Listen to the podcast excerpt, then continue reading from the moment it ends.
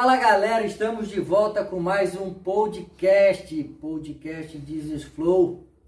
Para mim é um prazer, uma honra estar aqui mais uma vez gravando mais esse vídeo. Hoje, gravando aqui com o pastorzão, pastor Everton, Fernando, meu amigo, meu irmão. prazer estar aqui com você. Pastor Everton, dá um oi pro pessoal. Fala galera, estamos aí hoje, é um prazer estar aqui junto com, com vocês aí para apresentar esse podcast, junto com o Fernando aqui, agradeço desde já pelo convite. E vamos lá, o que, que, vai, que, que vai sair hoje. É, hoje vai sair coisa boa. Antes de começar, eu quero pedir para você, antes de qualquer coisa, aperta o sininho, dá um like, comenta. Isso vai nos ajudar a melhorar cada vez mais o podcast para vocês. Bom, eu sempre começo fazendo aquela pergunta básica, aquela pergunta que move o meu coração e a que move a minha curiosidade. Pastor Everton, qual foi o seu primeiro encontro? Como foi o seu primeiro encontro com Jesus? Como é que foi a tua conversão? Você já vem de um berço é, evangélico, cristão ou não? Então, cara, é, meu primeiro encontro com Jesus, né? Vou começar ali, eu, eu tinha de 14 para 15 anos aproximadamente e a minha mãe, ela, ela não era cristã, ela era cristã antes de casar com meu pai, na verdade, né? Daí casou com meu pai e deixou de ir, ela acabou se afastando. E por fim nós nascemos ali, eu, meus irmãos, e ela não só estava frequentando igreja nenhuma. Aí eu comecei ali fazer aquela catequese que todo, toda criança faz, né? Catequese ali, indo para crisma, etc. Mas eu não cheguei nem a cumprir a catequese porque eu fiquei muito chateado lá com uma cena que aconteceu, que me marcou muito até hoje, né? E eu peguei e disse pro meu pai, ah, pai, eu não quero mais ir e tal. Eu tinha uns seis anos, mais ou menos, seis, sete anos. Aí o pai, não, não tem problema, não vou te colocar religião nenhuma. Quando tu crescer, tu vai. Eu lembro exatamente das palavras dele, né? E aí eu fui crescendo, cara. Fui crescendo e ali nos meus 14 para 15 anos eu despertou a curiosidade. Aí nisso eu comecei a, a ir na, na, igreja, na Assembleia de Deus aqui, que fica próximo aqui até no Jardim Atlântico, né? E comecei a frequentar ali com os adolescentes na época e gostei, né? Gostei, só que daí ali eu fiquei uns dois meses e não quis ir mais também. Aí não quis ir mais. Aí a minha mãe começou a ir novamente. A minha mãe começou a ir e justamente nessa igreja que eu, que eu fui ali um tempinho, né? E ela começou a ir nessa igreja e aí eu tive esse primeiro contato ali mesmo, né? Porque eu, quando eu ia, eu só ia pra, só né, ia pra aquela, é, aquela coisa de curiosidade, assim, de querer... Mas não tinha nada no meu coração ainda de Sim. ficar, de permanecer, de, de estar com Jesus ali. Mas aí quando quando a minha mãe começou aí, ela começou a arrastar a família, né? Começou a arrastar os, os, meus irmãos e tal, e era tudo escadinha, né, cara? Nós somos em sete. Então começou a arrastar a galera assim lá de casa. E aí eu lembro que meus 15 ali para 16 anos, um pouquinho antes, né, 15 anos e meio, eu saí fora assim. Fiquei, não cheguei a ficar nem um ano né, junto com a mãe assim, e aí saí fora, comecei a querer curtir, querer fazer outras coisas. E só que a mãe já diferente do pai já queria que eu fosse, né? Sim. Mas o meu pai disse: "Não, deixa, não sei o quê, uma hora ele, entendeu?" Aí ficou naquela coisa. Enfim, aí fui pra balada, comecei a sair com, com os amigos. Antes, na verdade, de, de sair pra, pra balada mesmo, comecei a ir pra festinhas com os amigos, é, festejar em festinha de escola, festejar em alguns lugares assim, né? Sim. E aí, até que dos meus 18 para os 19 anos, surgiu um convite de estar tá indo pra igreja de novo. Tá, vamos lá no culto de jovem e tal. Eu disse, não, cara, não vou não, não, não tô afim. Não tô afim.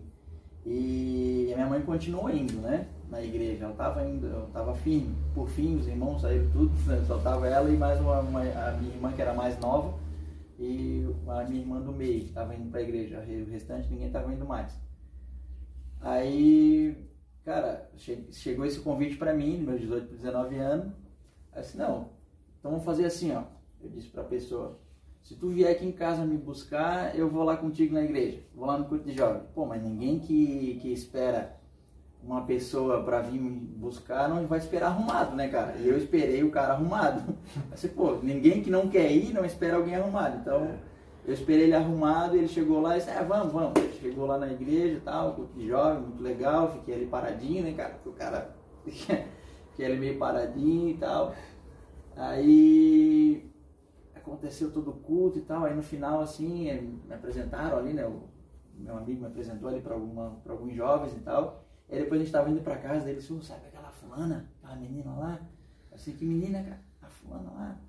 Assim, ela gostou de ti, cara. Ele assim para mim.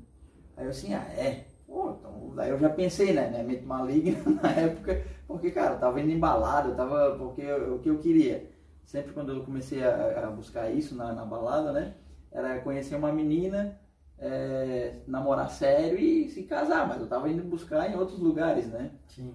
E chegou ali e ele disse que essa menina acabou gostando de mim. Assim, pô, beleza, né? Vou começar aí. Assim, olha, eu vou, eu, tá, tu vai voltar semana que vem? Isso aí eu vou, cara, mas eu só vou nos jovens. Eu disse pra ele, eu só vou no sábado, por causa da, da guria. Enfim, era tudo, na verdade, um laço ali, não, não teve nada, nada, nada a ver, ela só gostou de mim, mas no sentido de sim, amizade, não sim, tinha nada sim. a ver, eu interpretei tudo errado. E foi ali onde Jesus me pegou. Sim. Aí, aí com 19 anos ali eu aceitei a Jesus, né? Eu estava bem anos 19, aceitei a Jesus. Aí me batizei em seguida, só que mesmo assim eu continuei com algumas práticas. Eu estava indo na igreja e continuei indo na balada, né? Pagode e tal. E certo dia um, uns amigos meus foram para para vigília, me convidaram, cara, me convidaram, vamos, vamos, vamos, vamos. Daí assim, cara, não, não, não vou. Eu já marquei de ir pro pagode com um amigo meu e fui. Meu Deus, cara. Aí fui, só que no outro dia a gente se encontrou e tal. E aí, como é que foi lá? Eu perguntei pra eles a vigília lá, o que que deu? Sim. Aí eles, cara, foi demais e Deus veio e tomou nossa vida e foi um, ai, e Deus fez assim, Deus fez assado e curou e libertou e transformou, algo aconteceu. Aí eles para mim assim, tá aí ali no pagode, como é que foi? Ah, não, é. Foi legal, foi legal, entendeu? Eu, eu, é, porque eu fiquei com uma vergonha, cara, entendeu? Eu fiquei com uma vergonha assim. Aí a partir daquele dia, assim, deu um estalo na minha mente, assim, eu preciso tomar um posicionamento. Ou eu é. quero Jesus, ou eu quero o mundo. É. Aí foi onde eu tomei o posicionamento e a partir daí eu segui firme com Cristo. E, mas não, não sou de berço cristão, né? Foi só um, umas curiosidades no início, depois eu acabei... É que aí engrenou. É, eu me lancei depois ali de 19, 19 20 anos ali, aí eu mergulhei mais de cabeça. Assim. E quanto tempo como pastor já? Quanto tempo como pastor, cara? Eu tô há dois anos. Dois anos. Dois anos. Dois anos.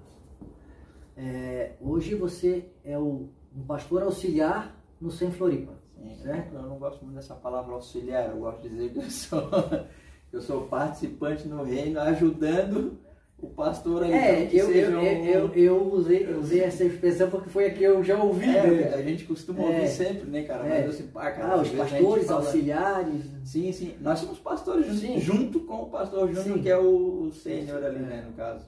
E me fala como é que foi é, esse, esse teu chamado, como é que foi que surgiu esse propósito, como é que tu descobriu ele, né? Assim. Hoje, como é que você é, lida com ele, assim, né? Sim, é, na verdade isso, cara, eu eu comecei a trabalhar, sempre que eu, aí que eu comecei na igreja ali, que eu me engrenei mesmo, eu comecei a trabalhar ali é, com várias coisas, né? Eles me chamavam para, ah, vamos limpar, tô lá eu para limpar. Ah, vai ter um brechó na igreja, tá lá eu para ajudar no brechó. Ah, vamos fazer um, um, evento X dos jovens ou das crianças, não sei o que, tá lá eu para ajudar. Entendeu? Eu tava sempre envolvido com alguma coisa ali, sempre participando, entendeu? Sempre participando ali. Era para limpar a banheira, era para limpar a igreja, era para arrumar cadeira, era para servir em alguma coisa, era almoço que tinha, às vezes tinha almoço de domingo, que era em prol de alguma coisa na igreja, estava lá eu trabalhando, estava lá eu ajudando, estava lá eu fazendo. É, até que ali nos meus 22 para 23 anos, é, não tinha um líder de jovem. Sim. Não tinha um líder de jovem ali na igreja. E foi onde eu me converti né, na, na igreja do Evangelho Quadrangular, me converti mesmo, né? É, na Assembleia só foi um para conhecer. E aí. Só turistou, só. É. E aí na quadrangular ali onde eu estava, na igreja, é, começou isso aí, né, cara? O pastor veio para mim assim, olha, queria conversar contigo. Aí eu assim, o que foi, pastor? Tenho orado aí e tal, e, e a gente está sem um líder de, de jovens, e eu queria ver se tu não conseguia liderar os nossos jovens. Aí eu olhei assim, meu Deus, cara, eu liderar os jovens. O que, que ele viu em mim, cara, para liderar os jovens? Pô, eu tinha 20, recém fazendo 23 anos ali. Com, pô, com, com, gente ali mais madura do que eu, mais calejada do que eu, com mais experiência do que eu. E assim, cara, tá, eu aceito o desafio, mas vai ser assim, como que vai ser? A gente mal tem jovem aqui na igreja. Ela disse, é, exatamente, aí é contigo. Aí eu assim, caramba, então tá, vamos trabalhar. Aí montei uma equipe ali e tal, algumas pessoas ali, um vice-líder e, e, outros que, que, faziam parte da equipe, e a gente começou a trabalhar, cara. E foi um, a gente ficou um ano, só fiquei um ano. E foi assim uma experiência muito top, assim, muito top trabalhar com jovens. E Deus começou a dar coisas, entendeu? A gente começou a ir para a praça, começou a evangelizar. E a gente começou ali com 7, 8 jovens, aí terminamos um ano ali com quase 30 jovens. Então, onde Deus começou a operar mesmo foi algo tremendo, assim. Então, desde sempre assim, daí o pastor começou a, a ver essas coisas e não. Aí passou um tempinho, ele disse, ah, eu queria que tu liderasse o louvor. Assim, meu Deus, o louvor, o que, que eu tenho a ver com o louvor? Entendeu? Aí, um, um pouco antes, né, de eu liderar louvor, de eu fazer essas coisas de liderança, de eu estar trabalhando, eu, eu gostava muito de tocar bateria. Então eu, ah, cara, eu, eu gostava muito assim do pessoal tocando e eu queria aprender. Não era um dom que eu tinha, mas eu queria aprender. Não, vou aprender. Eu me esforcei, aprendi a tocar e tocava ali com o pessoal, mas eu, eu entendia um pouquinho de música. E hoje muito menos, né? Porque hoje eu deixei, a gente deixa mais de lado. E aí agora mesmo que com, a, com, a, com as atualizações do, do dia, dos dias de hoje, a gente vai deixando de lado, né? Vai dando prioridade. Vai dando prioridade para outras coisas, exatamente. Aí, mas na época, assim, o pouquinho que eu entendia, e cara, foi muito bênção, assim. A gente liderou louvor, começou a fazer eventos de louvor, chamava a igreja, porque na época tinha essas coisas, né, de chamar igrejas de fora para fazer ali junto, para estar tá tocando ali junto. A gente fez evento de louvor e Deus abençoava muito, cara. Muita gente era abençoada naquele tempo. E, e desde sempre, assim, cara, foi, foi sendo chamado para liderar. Aí fomos, ah, agora vamos liderar uma, que na época era Casa da, casa da Família, não. Era grupo familiar que tinha, né, que hoje a gente chama célula que na verdade era um grupo familiar, era só realmente para a família. Sim. Hoje a célula, na verdade, ela abrange para qualquer pessoa entrar na, na casa, né? Sim. Mas na época era só o grupo familiar ali, a gente começou a liderar também grupo, grupos familiares e tal. E ali a gente foi crescendo. E eu costumo dizer, cara, que nessa parte do ministério pastoral, é, ele é um ministério desafiador. É né? Ele é um ministério desafiador, mas porém ele é um ministério assim que, que é gratificante. É um ministério que, que é bênção, é um ministério onde Deus ele, ele libera coisas assim, uma unção diferente sobre o ministério pastoral. Sim. E eu não tinha esse conhecimento, né? Então eu posso dizer aqui que é algo que muitos de nós, né? Muitos de nós que somos, somos pastores, a dela no 100 mesmo, ah, eu não queria ser pastor, não, e realmente não era algo que eu queria ser. Mas eu lembro de uma frase em que o meu gerente falou para mim quando eu trabalhava lá com, com quando, ele, quando eu trabalhava lá com ele lá. Ele disse o seguinte: é, quando eu fui promovido, né? Fui promovido a um cargo maior. E aí ele disse para mim assim: olha, tu não vais ganhar mais no teu salário porque tu vai ser promovido. Tu vai ganhar mais no teu salário por aquilo que tu já fazia. E aí hoje eu entendo que o ministério pastoral é isso eu fui promovido, no caso, a receber um título pastoral por aquilo que eu já fazia, que era cuidar de pessoas, que era atender pessoas, que era orar por pessoas, que era estar é, tá visitando, Sim. entendeu? Isso é, isso é ser um pastor. Um pastor é visitar, é orar, é aconselhar, é estar tá, tá junto, entendeu? Isso é ser um pastor, mas é ser um ser humano também, de que as, as, pessoas têm que entender que eu também sou um ser humano, que eu também sou falho, Sim. os pastores também têm as suas debilidades, né? mas que há uma unção em especial, uma unção diferente sobre a vida do, desse ministério, então onde a gente é, é, libera sobre a vida das outras pessoas isso, sabe? Sim. Onde há um liberar de Deus sobre a nossa vida que a gente pode passar para as outras pessoas. É, e como tu falou assim, né? Porque pastor também é ser humano, né? Sim. A gente, é, sempre sabe que pastor erra, como qualquer um ser humano erra, que a gente é passivo de erro. E uma, uma coisa que, que me chama muita atenção hoje, é, eu queria saber o que, que tu tens para me dizer sobre essa questão. É, o que eu tenho notado assim e, e tenho visto muito a dificuldade é, das pessoas que se converteram, que tiveram aquele seu encontro com Jesus, Sim. em diferenciar o propósito do chamado, né?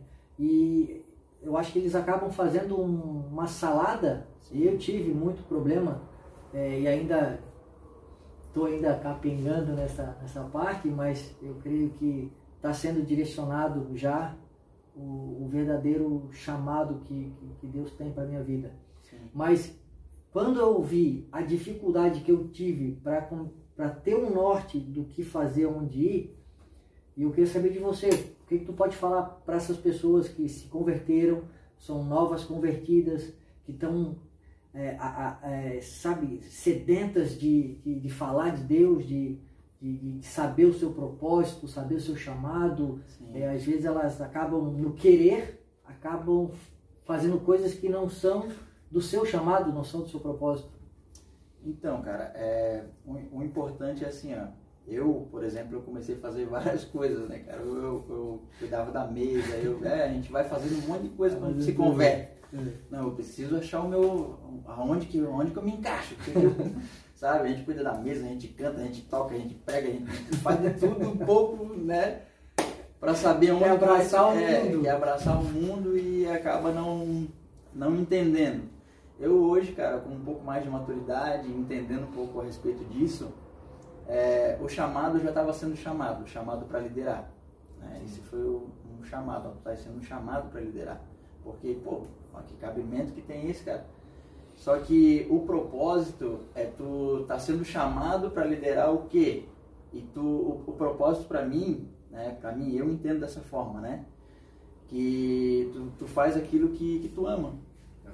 Que arde no coração. Que arde no teu coração. Esse é o propósito, cara sabe? Por exemplo, tu estás aqui hoje, tu estás no com podcast, estás fazendo isso, pô, isso aqui eu amo fazer, eu não trocaria isso por um milhão de reais. É. Entendeu? Não trocaria isso por nada. Eu lembro-me que né, uma coisa que ilustra bem isso, uma história que eu costumo contar, que tinha uma, uma, uma moça que ela era que ela era gerente, né, gerente administrativa ali, trabalhava na parte de administração, tinha sua equipe, etc e tal. E aí uma, uma moça muito amigo, amiga dela ia casar. E só que essa moça que ia casar, ela tinha uma sina. Ela queria casar no pôr do sol, exatamente quando o sol estivesse se pondo. E o padre não chegava, o padre não chegava, o padre não chegava. Daí ela cutucou uma das outras amigas e disse: Ó, fala lá pra fulana para ela fazer meu casamento. Assim, como assim? Aí foi lá falar para ela assim: olha, é, a fulana tá dizendo que é para te fazer o casamento dela. Mas como assim? Eu nunca fiz casamento na minha vida e não sei o que e tal. E ali ela foi, cara. Ela disse, não, então tá, vamos ver. É, aí pegou, escreveu algumas coisas ali rapidinho, em 10 minutos, e foi lá fazer o casamento dela. Cara, todo mundo amou o casamento dela, assim, o casamento que, que, a, que a gerente administrativa fez. Sim. Entendeu? E ali ela descobriu o propósito dela. Entendeu? Aí eu já vou chegar ali, eu vou voltar para ela. Uma vez ela estava sentada com seus irmãos à mesa. Sim. Estava dizendo, era final de ano. Não, vamos jogar na Mega Sena, não sei o que, nós vamos ficar ricos, etc, etc. Aí cada um começou a perguntar um pro outro, né? O que, que tu vai fazer quando tiver um milhão? Ah, eu vou fazer isso, vou comprar casa, carro, etc. Aí o outro, o que tu vai fazer? Daí perguntou pro, pro irmão dela, que era médico. O que, que tu vai fazer? Se tu... Eu disse, é, eu vou comprar as coisas que tenho para comprar e vou continuar exercendo a minha profissão. Como assim? Tu tá maluco ganhando um milhão de reais vai continuar exercendo a tua profissão? Não pode isso aí. Aí ele, ele falou assim, sim, porque é o que eu amo fazer. É o que eu nasci para fazer. Entendeu? Aí voltando para ela agora. Aí ela, quando fez o casamento e tal, ela encontrou o propósito dela. E hoje, ela não é uma gerente administrativa, hoje ela é uma, uma gerente de casamentos, vamos dizer assim. Ela promove casamentos, entendeu? ela faz decoração, ela faz casamento, ela dá curso para pessoas que querem, querem dar casamento, entendeu? Querem ser os, os pais ali, né? É, ela faz isso hoje e ela ama fazer. E ela disse que hoje ela entendeu que aquilo que o irmão dela falou lá atrás, sabe, que não trocaria por nada, ela faz a mesma coisa hoje. Então, assim, um propósito hoje eu entendo que é dessa forma, que independente de qualquer coisa, e é um princípio bíblico, na verdade. Por exemplo, hoje eu sou pastor e se vier alguém querendo comprar o meu ministério, é um princípio que eu tenho que cumprir. Não, eu não me vendo. Sim. Eu não troco. Entendeu? Agora, um pastor que ele se vende, que ele se troca, não, ali não, é o, não era o propósito dele. Nunca foi o propósito dele. Porque se ele troca isso, é como trocar a primogenitura ali de, de Jacó, ali Esaú, é como trocar a primogenitura por um prato de lentilha. Entendeu? Ou seja, eu tenho um princípio, algo para fazer, um propósito a ser cumprido, algo que eu amo de verdade, então isso aqui eu não vou trocar por nada. Sim. Então isso eu entendo como propósito né, já sendo chamado lá atrás, como falei, né, para liderar e tal, e só continua, continua fazendo aquilo que eu sempre amei fazer, na verdade, é.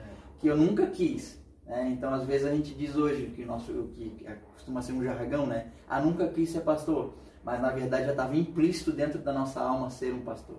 Já estava implícito dentro do nosso coração para ser um pastor, né? Então, eu só estou exercendo aquilo, é, dentro de um título, aquilo que eu já estava exercendo lá atrás. E eu acho, eu acho interessante porque você fala, todo pastor fala que não queria ser um pastor. Eu, quando eu me converti, eu comecei a buscar o entendimento da palavra de Deus e eu dizia para todo mundo, eu vou ser um pastor. Sim. Eu vou ser um pastor. Para descobrir, há tempos atrás agora, que não tem nada de pastor para mim. Entendeu? Que não tem nada para pastorear. Eu Sim. não não, não tem é esse. vai se descobrindo na caminhada. Né? Entendeu? Né? Aí eu fui. Mas, meu Deus, se, não, se não é para mim ser pastor, meu Deus do céu, então eu entendi tudo errado. Não é que eu entendi tudo errado, porque para mim, levar a palavra de, de, sobre Deus, falar sobre Deus, falar sobre Jesus, só pastor podia fazer. Não. E aí até que uma pessoa falou assim, ó oh, cara, me desculpa dizer, mas tu tem mais cara de evangelista do que pastor. E aí foi onde deu um estalo. um estalo assim na minha mente, assim, cara, não tem nada de pastor, meu. É isso aí. Eu não consigo cuidar de pessoas, não tem essa. Vai, a gente vai se descobrindo na caminhada, né? E aí eu botei na mão de Deus, falei assim, Deus, é para ser evangelista mesmo? Agora que eu sei que evangelista também leva a palavra, é isso. Eu descobri, é isso. E aí agora eu tenho feito isso. Aí através de um podcast, que é tipo, levar a palavra, Sim. tipo, jogar a rede. Eu jogo a rede, né? o evangelista o que ele faz? Ele joga a rede, ele traz a pessoa para a igreja e deixa ali para ela. E vai buscar mais gente, e vai buscar mais gente, e vai buscar mais gente. Como é que eu estou jogando a minha rede? Eu jogo a minha rede aqui no podcast, ou através dos vídeos que eu faço no, no meu outro Instagram. Então, o que eu estou fazendo não é pastoreando, eu estou trazendo pessoas, eu estou evangelizando, estou jogando a rede para que eu possa trazer mais pessoas. E aí quando deu esse estalo, eu disse, pá, cara, é, muito, a gente tem que ter muita calma nessas horas, sabe? A gente tem que ter muito discernimento, falar muito com Deus, orar muito, pedir muito a, a, a orientação de Deus para que a gente Sim. possa ir no caminho certo e não fique perdendo tempo com que tu não foi, com o que não é o teu propósito. Eu acho que isso é uma coisa que eu vejo nas pessoas que estão começando agora, essa eles ficam muito afoito. Mas indiferente de estar tá foito ou não, no meio do caminho tu vai descobrir teu propósito. Sim, é o que tu ama mesmo, né, cara? E não tem nada de errado com quem quer ser alguma coisa, no caso, a Bíblia fala, né? Que aquele que deseja o episcopado, boa coisa deseja. Ou seja, Sim. isso é bom demais desejar ser um pastor, um evangelista, um apóstolo, um, é, isso é bom demais. Mas é, é, aquela coisa, né? De a gente sempre já tá no negócio, mas não quer, na verdade. É. Sempre esteve implícito. Então tá, tá implícito em ti ser um evangelista tu tem sentido essa chamada para o evangelismo, agora tu vai exercer o teu chamado que é, que é, que, é, cumprir esse propósito. É focar nele, né? Exatamente. Agora que descobriu, agora tu afunila tudo só nele. Aí tu para de se distrair. E aí, quando tu para de se, de se distrair, que aí as portas começam a se abrir, Sim. que as coisas começam a acontecer, que Exatamente. tudo começa a fluir. Quando tu para de fugir, porque muita, muitas vezes eu fugi também.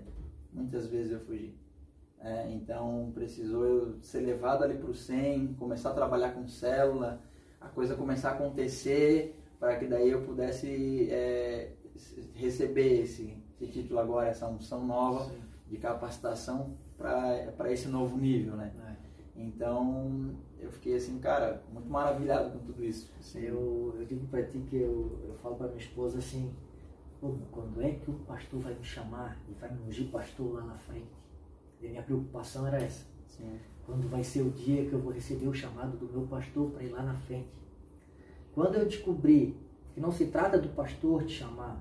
Né? Quando ele te chama, é aquele momento legal, assim, aquele momento que, de confirmação. Sim, é isso que eu te é, falei, que já já está confirmando entendeu? aquilo já vem é, fazendo só. Mas que não, não se detenha só em esperar ele te chamar, faça o que tem para fazer, né? E aí entra outra questão. A pessoa, é, uma coisa que eu tenho visto nas redes sociais, a gente é, com a questão do podcast, a gente tem que pesquisar e ir atrás, né? Porque saber o que está bombando na rede, né? Sim, sim. Bom, eu ouvi de alguns pastores a seguinte, a seguinte frase. É, as igrejas evangélicas estão crescendo, porém não como membros, mas sim como simpatizantes. Sabe, pessoas que não estão indo por causa de Deus, mas sim porque ah, eu conheço o Everton, eu vou lá com ele. Ah, porque eu conheço o Henrique, ele está lá, é meu amigo, eu vou lá. Entendeu? É, o que tu me diz é, dessas pessoas? É, o que, que a gente pode é, tirar dessa, dessa, dessas afirmações? Se concorda ou não concorda? Cara, assim, eu até escrevi aqui, anotei alguma coisa e vou... É, 2 Timóteo, capítulo 3, fala o seguinte. Que nos últimos dias, né, porque haverá homens amantes de si mesmos, avarentos, presunçosos, soberbos, blasfemos, desobedientes aos pais, mães, ingratos e profanos.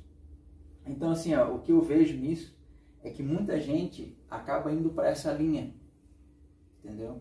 Para essa linha fazendo um jogo de interesse, na verdade. Porque o que que acontece? A pessoa ela não, ela não quer se firmar em nada. Ela não quer nada, ela não quer um compromisso, ela não quer, ela simplesmente vai na igreja porque acha legal, ela simplesmente tem a religião de cristão ou de evangélico porque é bacana, porque está na moda, é, mas não tem um vínculo realmente, ou seja, não tem uma conexão com Deus. Sim. Então, é, e muitos só fazem isso até de longe. Não são aqueles que a gente até costumava dizer, né? Ah, tu, que, que religião que tu é? Ah, eu sou católico, eu sou isso, eu sou Tá, mas tu é praticante? Não, não sou praticante. Ou seja, a pessoa acaba sendo só um simpatizante, é. né? Ou, ou para dizer que tem uma religião. Sim. Então isso tem acontecido bastante, né? Já vem acontecendo já há muito tempo. Não é de hoje isso, na verdade. Já acontece isso há muito tempo. E, e algo que eu aprendo, né? Que eu tenho aprendido até aqui, que acerca da multidão, né? Existem três três tipos de, de ideologia, vamos dizer assim, né? Não sei se dá para usar essa palavra. Mas enfim, três tipos de corrente, vamos colocar. É, multidão, discípulo ocasional e discípulo. A multidão ela vai vir, vai vir em peso e tal, pô, tá crescendo, olha só o número de evangélicos.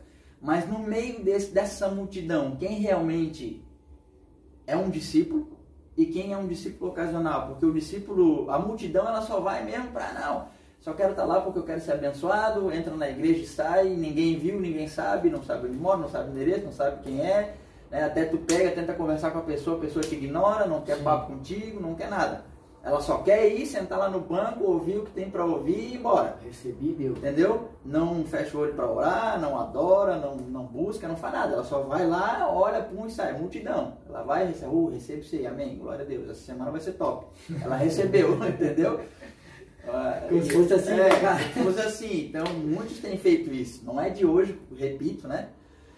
Mas aí tem o discípulo ocasional, é aquele que já está indo e tal, e até começa a ter um envolvimento. Deixa tu, tu cuidar dele, deixa tu falar com ele, orar por ele, deixa tu visitar ele e tal.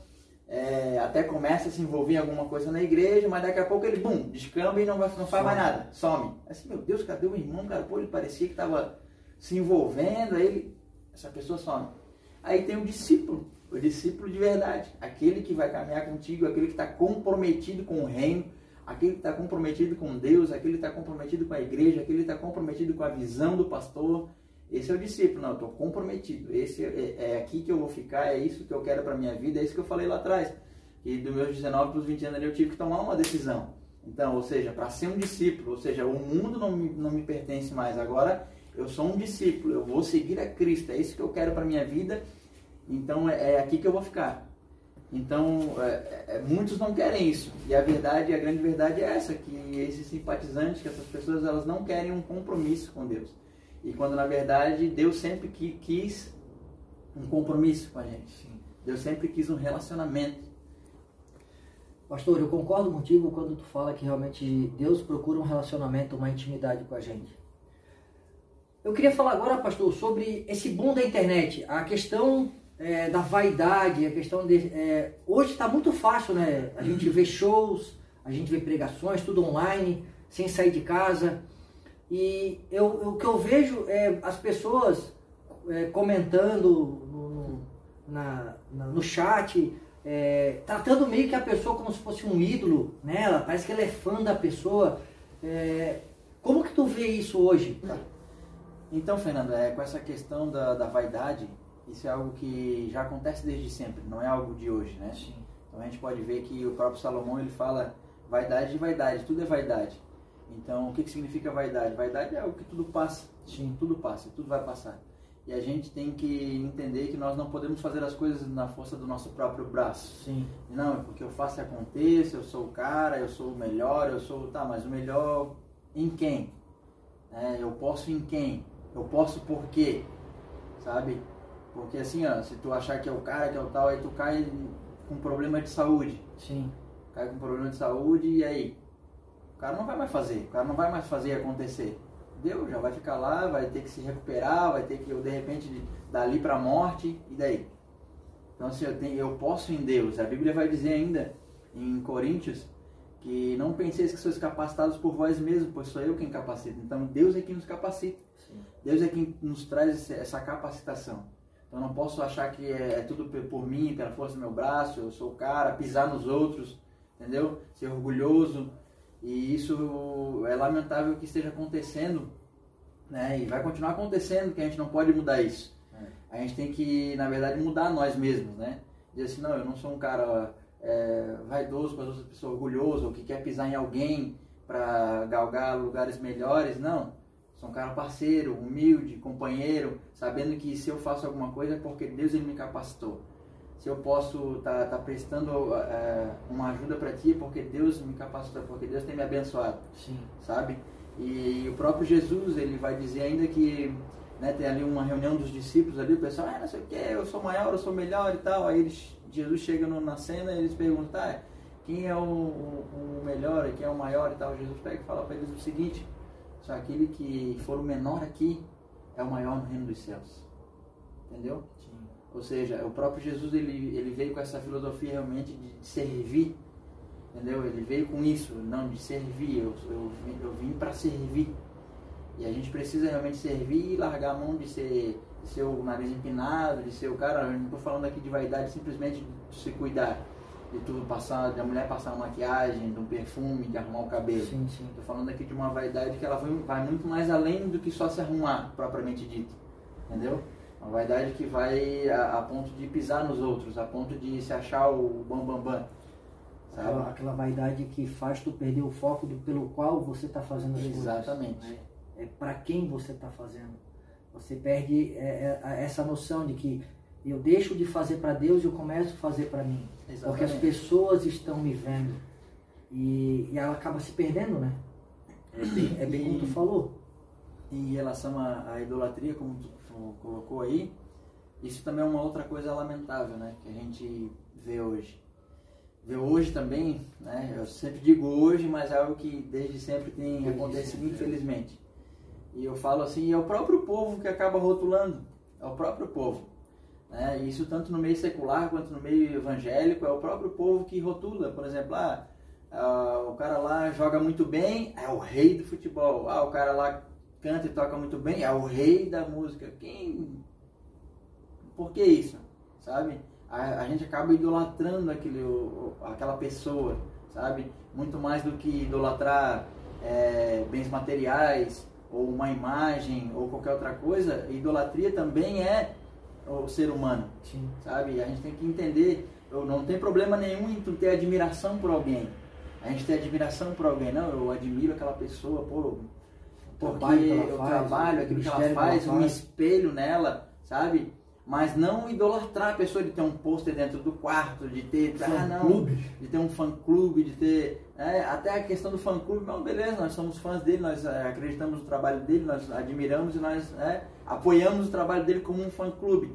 Mas a, a, até que ponto que vai esse fã, fã, clube, fã clube, né? Até que ponto que vai? De adorar, entendeu? Ou de realmente admirar essa pessoa e fazer com que ela cresça ainda mais no ministério dela, de apoiar realmente. É, porque o que a gente vê ou ministério, é... ou qualquer outro tipo de coisa. Falei que ministério, mas é qualquer, cantar é, Sim, tanto no meio secular quanto no meio Sim. evangélico, né? O que a gente nota, assim, né, a questão do fã-clube é que eles acabam se perdendo um pouco, né? Eles Sim. ficam radicais demais, né? Secado, é, eles vão, aí tipo, ah, tipo, não gostou da música que a pessoa cantou, não gostou da pregação, tu fala assim, olha, eu não gostei, não achei. Ah, vem uma chuva de críticas, uma pessoa te, te, ameaçando, pessoas brigando contigo. Sim Tá, tá, tá muito radical essas coisas, sabe? As pessoas. A própria Bíblia fala né, que o povo padece por falta de conhecimento, né? E eu acho que é isso, sabe? Eu acho que é, a falta de conhecimento é, dessas pessoas.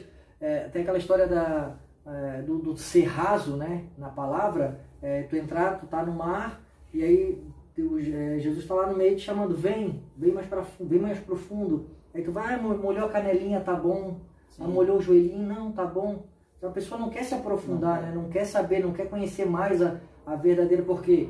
Porque se ela conhecer mais, ela vai ter que deixar coisas do mundo para trás. Eu acho que esse é o, o maior, maior medo que eles têm, né? de abandonar é, o mundo. A, questão da, da, da, idolatria em si, cara, é, isso é tudo, né? Como eu citei aqui, é imagem, é time. A pessoa às vezes é muito fanático. Uau, é, é o meu time, é o meu time entendeu? É, até com relação à própria igreja, entendeu? Ser muito, muito, não, é porque a pessoa não sai de lá, que ela está lá e tal. Até que ponto, sabe? É preciso ter um, um, equilíbrio. Preciso ter um equilíbrio, entendeu? É, o, o mais difícil para todo mundo, para mim, para ti, para qualquer pessoa, é, é, sempre encontrar o ponto de equilíbrio. Sim. É, sempre encontrar, não, até aqui eu vou, eu não posso partir daqui, mas só que tem outros que não estão nem aí pro equilíbrio. Tem outros que simplesmente se lança e deu e quer idolatrar e acabou e interessa o que é estão falando, é esse aqui que eu amo, é esse aqui que eu gosto, é a minha vida, é a minha paixão. Só que tem um problema. Nós encontramos um problema aí quando a pessoa faz isso. O problema é o seguinte, e daí tu faz dela um Deus, Sim. tu faz da pessoa, tu faz do time, tu faz do bem material, tu faz da imagem um Deus, e quando isso cair, sabe, tu vai se decepcionar, tu cai junto.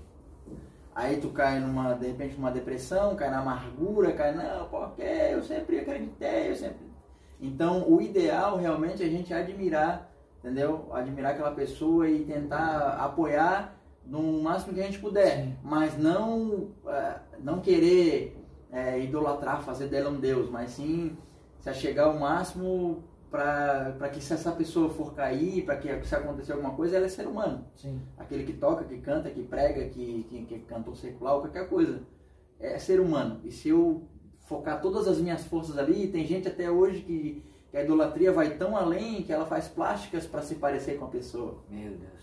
Entendeu? Então, isso é, isso é grave. É. Isso é muito grave. Assim, ó, quem, quem é você? Você é o Fernando? Quem sou eu? Eu sou o Everton entendeu? Eu sou admirador do fulano lá, mas eu não sou idólatra, não, ah, não tenho pôster, não tenho isso, não, não, se ele vier aqui como uma pessoa importante, como eu gosto dessa pessoa, bater uma foto com ele, não tem problema nenhum, mas eu preciso ter esse cuidado, sabe?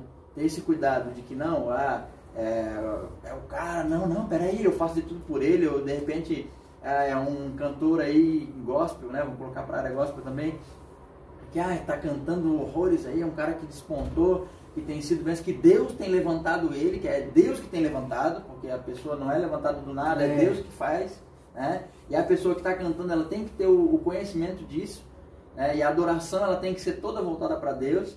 E aí só que eu vejo que ainda essas pessoas é, saem lá de fora, que vêm para vem Cristo, assim, e acabam tendo essa imagem de que não, eu, eu preciso dormir lá no, num pátio, fazer uma barraca para esperar o cantor tal, Entendeu? Isso tanto no meio secular quanto no meio cristão, infelizmente as pessoas vêm com essa carga, né? Estão com essa carga. Mas é como eu falei, como é que tu vai mudar isso na pessoa? Ela tem que se dar o. o, o não, peraí, eu não preciso fazer isso. Não preciso ser idólatra ao ponto de, de fazer esse tipo de coisa. sabe? A pessoa que tem que se autoavaliar, É. né? Tu vai lá, tu prega a respeito disso, tu fala para a pessoa que não é saudável ela fazer isso, que até o ponto de ela transformar o seu corpo, a sua face, para se parecer com o, o, cantor que ela admira, com o pregador que ela admira, com, com o músico que ela admira. Não, não precisa disso. Né? Tu falar isso para a pessoa, trazer, não, não, não precisa disso, cara. Tu pode ser a pessoa que tu é e simplesmente admirar se tiver um show e tu puder ir, porque tem pessoas até que, ah, tem um show lá em tal lugar, não, eu tenho que ir, eu vou, eu e dá não tem coração, não tem, não, por exemplo, faz de tudo, vende isso, vende aquilo, vende meia, vende cueca, vende, sabe, vende as coisas dentro de casa, vende todas, as- vende os pertences para poder ir ver o, o cantor, não. É. Aí que eu tenho que começar a entender, não, peraí, eu já estou começando a idolatrar. Quando começar assim, não, eu tenho que ir, eu te- não. Se eu não, não, nesse dia eu não vou conseguir, não, eu gosto muito dele, admiro ele e tal, mas eu não Fica vou conseguir.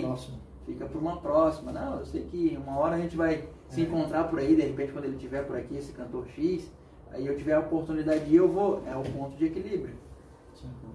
Pastor, é, eu sempre pergunto qual o versículo da Bíblia, que é aquele versículo que tu tem no coração, que tu, tu se sente assim, sabe, é o teu porto seguro. Fala pra mim. Cara, E por quê? Por quê? Tá, primeiro eu vou falar o versículo, daí eu vou falar por quê. Ah, é Filipenses capítulo 1, versículo 21, que fala o seguinte: o morrer para mim, o viver para mim é Cristo e o morrer para mim é lucro ou ganho. Por que, que esse versículo ele é importante para mim? Porque desde que eu tomei esse posicionamento lá atrás, eu passei a viver para Cristo.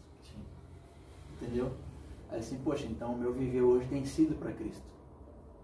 E se as pessoas lá fora disserem, ah não, tu é maluco, tem não sei o que, tua vida está sendo jogada fora, não, em nenhum momento. Eu tenho aproveitado a vida muito melhor, entendeu? Porque eu vim de lá e eu, eu conheço lá, eu já passei por lá. Eu vi que lá não tinha nada para me oferecer. Entendeu? Então é por isso que hoje, eu- a partir do momento que eu me posicionei, eu disse, não, eu quero viver para Cristo. E se eu tiver que morrer, que o morrer seja lucro, ou seja, de estar com Ele Ele, está com ele, né? Deus te entendeu? Ah, mas hum, como assim e tal? Pessoas né, acham até absurdo esse tipo de coisa, mas não, cara. Eu tenho essa convicção, eu tenho essa certeza e, e é, é por isso que, que esse versículo Tu falou, as pessoas é, acham até loucura isso, mas é porque eles não têm conhecimento. Exatamente. Eles nunca tiveram a honra de ter um verdadeiro encontro com Deus, sabe? Eles nunca tiveram a chance, né? nunca se deram a chance de saber quem é Jesus. Porque eu sempre falo, já falei em outros podcasts, que a partir do momento que a pessoa tem um, encontro verdadeiro com, com Deus, ela nunca mais vai ser a mesma. Nunca mais.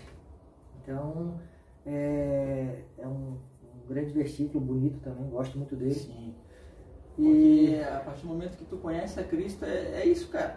Vai fazer o quê? Não, eu vou ir para a igreja, mas se eu não gostar muito, eu saio fora. é, tá indo para experimentar. Não, eu vou porque, cara, eu sei que, assim, ó, desde o momento que eu, que eu me posicionei, eu disse, não, eu sei que vai ter, muito, vai ter muita gente que vai falhar, vai ter pastores tops que vão errar, vai ter, e é ser humano, eles vão errar, eles vão falhar, vai acontecer, eu vou falhar, eu, Everton, vou errar, entendeu? Isso vai acontecer no meu trajeto porque eu ainda estou nesse corpo aqui, então, é, vai acontecer no meu trajeto, então, eu- o que que eu posso fazer? É, como Paulo mesmo dizia, né, cara, que eles murravam o corpo dele todos os dias a fim de que, de que a carne dele fosse realmente surrada para que ele pudesse fazer as vontades de Cristo, Sim. entendeu? E ele mesmo ainda fala, o bem que quero fazer não faço, entendeu? Mas o mal que, que está diante de mim, esse faço, entendeu? Ou seja, por causa da nossa natureza que acaba pendendo para isso, sabe? Então, eu não vejo nenhum é, é, problema quando a gente diz assim, não, eu vou para Cristo, mas, mas aí, olha lá, ó, aí as pessoas, né, até vai chegar uma, uma, questão aí que a gente vai estar falando um pouquinho mais, então, é, é isso, cara, eu penso assim, Pastor, a gente tem um quadro onde a gente pega, eu pego pessoas que não são convertidas, pessoas do mundo, e sempre questiono elas sobre o porquê né, o que que impede né, delas experimentarem né, se aproximar mais de Jesus.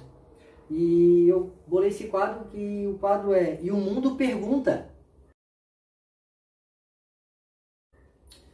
E eu tenho já perguntas. A pessoa falou assim, Fernando, se eu entrar, se eu decidir ir para uma igreja, como que eu faço para não ser enganado por um falso pastor? Como saber identificar um? Essa é uma barreira que ele tem. Né? Pô, vou, vou para a igreja, mas aí daí eu chego lá e descubro que ele é um charlatão. Como que ele faz para identificar isso, para que ele não fique perdendo o tempo dele e ele quebre essa barreira? Então, cara, é, realmente isso, isso é algo que muitas pessoas falam, né? Não é só ele, eu sei que é dúvida de muita gente. De achar que, não, um paga por todos, né? É. Ou seja, todos pagam por um.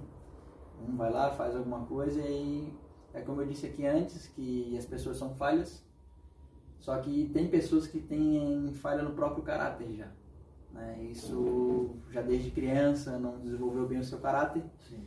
E ela tem essa falha no caráter. E como que eu faço para descobrir isso, para saber se esse pastor, ou se esse padre, ou se esse bispo, é, ou se esse reverendo, apóstolo, e por aí vai, é de confiança, é alguém que é de caráter, é, é se aproximando dele se aproximando dele. Ou esperando que ele cometa algo muito ruim para te sair fora. Porque é só que eu eu sou da eu sou do, do, do, do caso que eu prefiro me aproximar e conhecer. Entendeu? Do que esperar alguma coisa muito grande que que vai acontecer. É, não tem como, né? É só através do, do contato, né? Do contato. Do estar junto, do permanecer e, junto. E uma outra coisa que a Bíblia nos fala que é através dos frutos. Porque a Bíblia diz o seguinte, que pelos frutos conhecereis a árvore. Ou seja, a árvore elas conhecem pelos frutos. Então, à medida que a pessoa está dando bons frutos, está sendo, está provando o seu caráter através dos frutos, pô, esse é um cara que dá para dá para estar tá junto. Eu sei que ele tem suas falhas, eu sei que ele tem suas debilidades, mas é um cara que não tem falha no caráter e que dá muito fruto. E que se acontecer alguma coisa lá na frente, eu não vou me decepcionar, porque eu sei que ele das suas debilidades porque eu tô perto, eu conheço, entendeu? Eu não vou deixar de ser amigo dele, dessa pessoa, desse pastor, desse reverendo, porque isso vai acontecer. Entendeu? Então, é, aí eu tô perto. E o erro muitas vezes que a gente comete é esse, de que alguém às vezes está num, num, patamar e achar que ele não vai errar. É. Entendeu?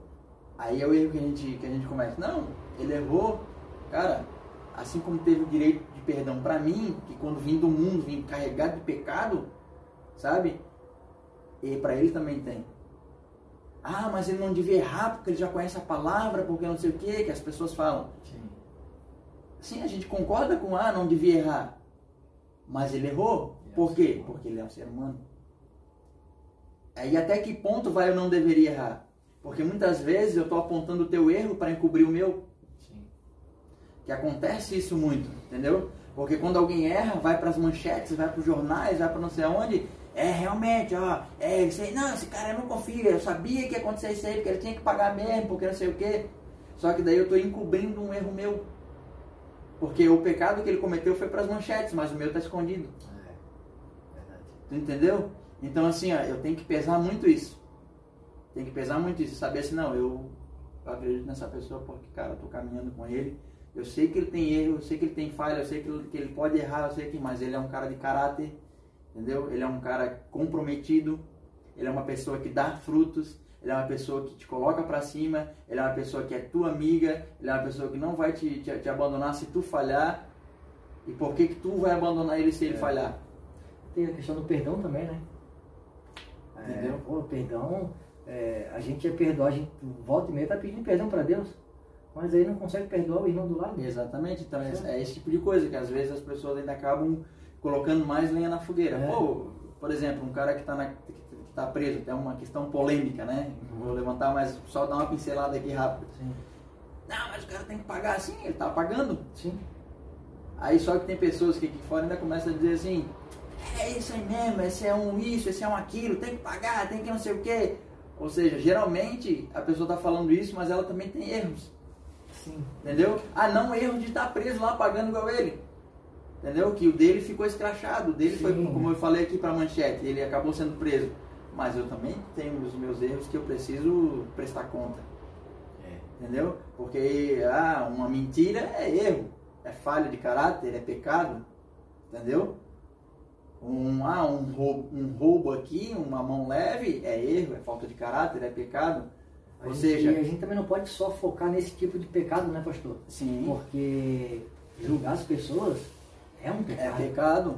Entendeu? Então, se a pessoa realmente começa a fazer esse tipo de julgamento, tá pecando. É. Então, assim, eu, cara, assim, eu, na minha muita ignorância, buscando sempre aprender isso, sabe?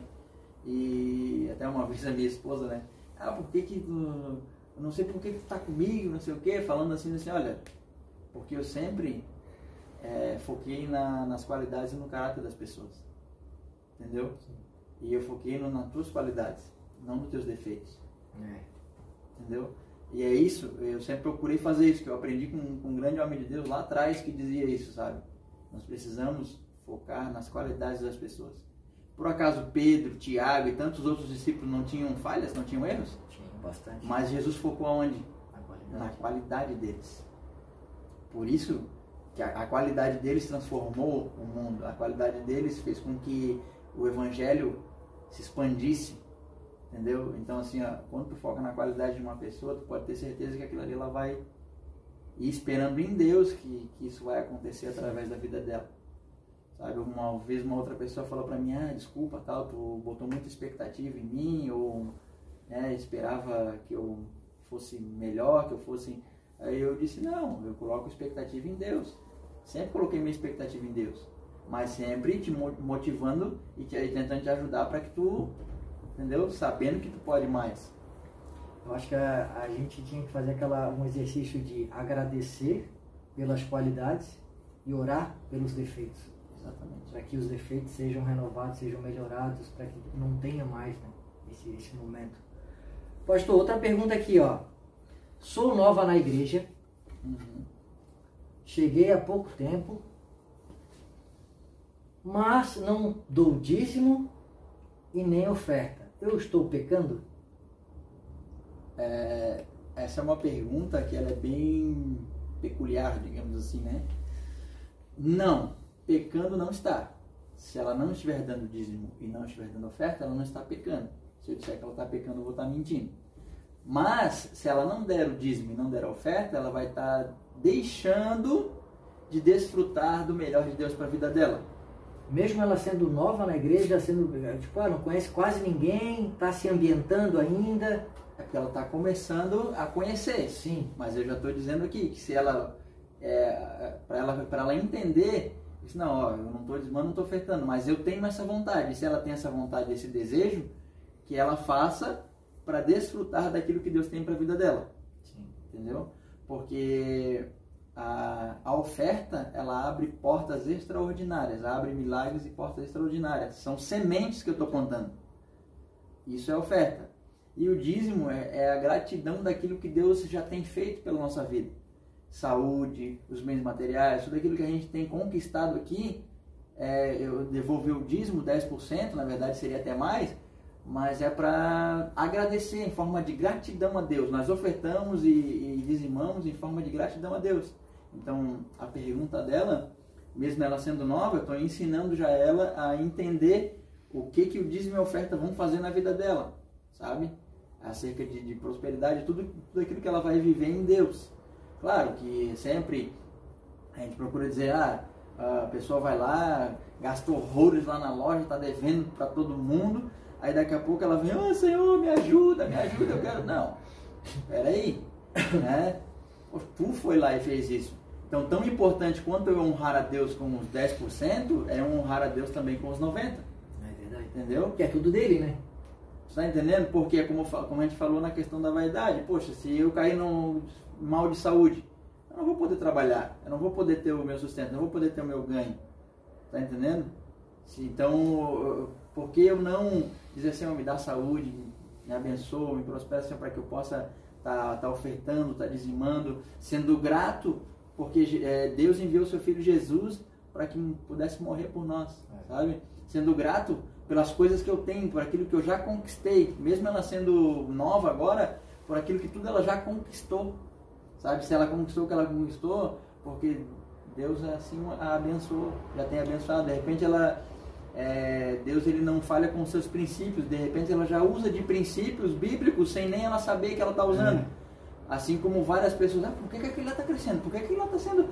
Porque de repente ele já usa de princípios bíblicos que, que Deus já está abençoando ele, mesmo no meio secular. Por exemplo, a fé é uma coisa, que é um princípio bíblico. E Deus ele não vai contra o princípio dele.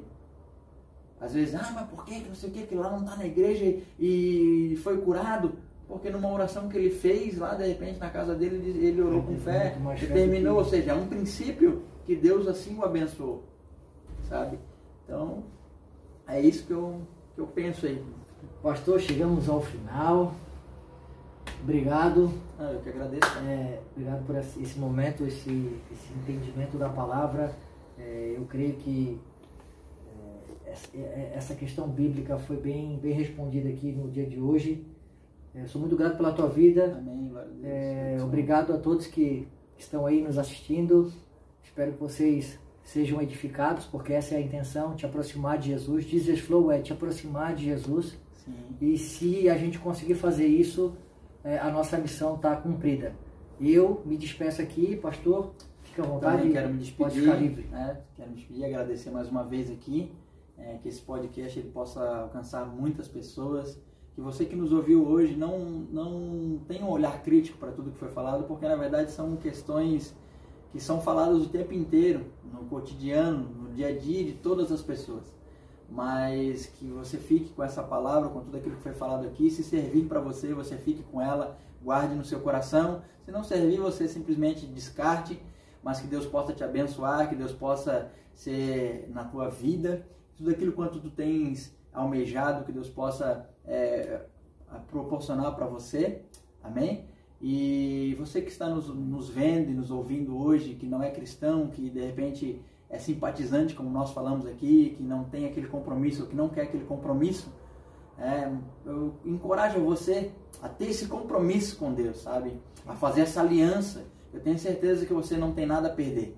Tenho certeza que Deus ele tem muito a acrescentar na sua vida. Até hoje eu não conheci ninguém que conheceu a Cristo, que está no Evangelho, que, que Deus não acrescentou na sua vida. Sabe? A Bíblia fala que no mundo nós vamos ter aflições.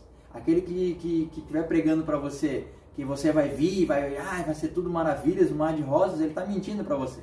Mas se você vier e estiver passando por aflição, estiver passando por problema, por situações difíceis, por dificuldades que todos nós passamos, eu tenho certeza que, que Deus ele vai estar com você, porque em Salmos ele fala que ele passa conosco pelo vale da sombra da morte. Salmos 23, ele vai estar com você todos os dias, porque é isso que ele prometeu. Eis que estarei convosco até a consumação do século. Então essa é a palavra que eu deixo para você. Deus te abençoe, tenha um ótimo dia, uma ótima semana. Fique com Deus.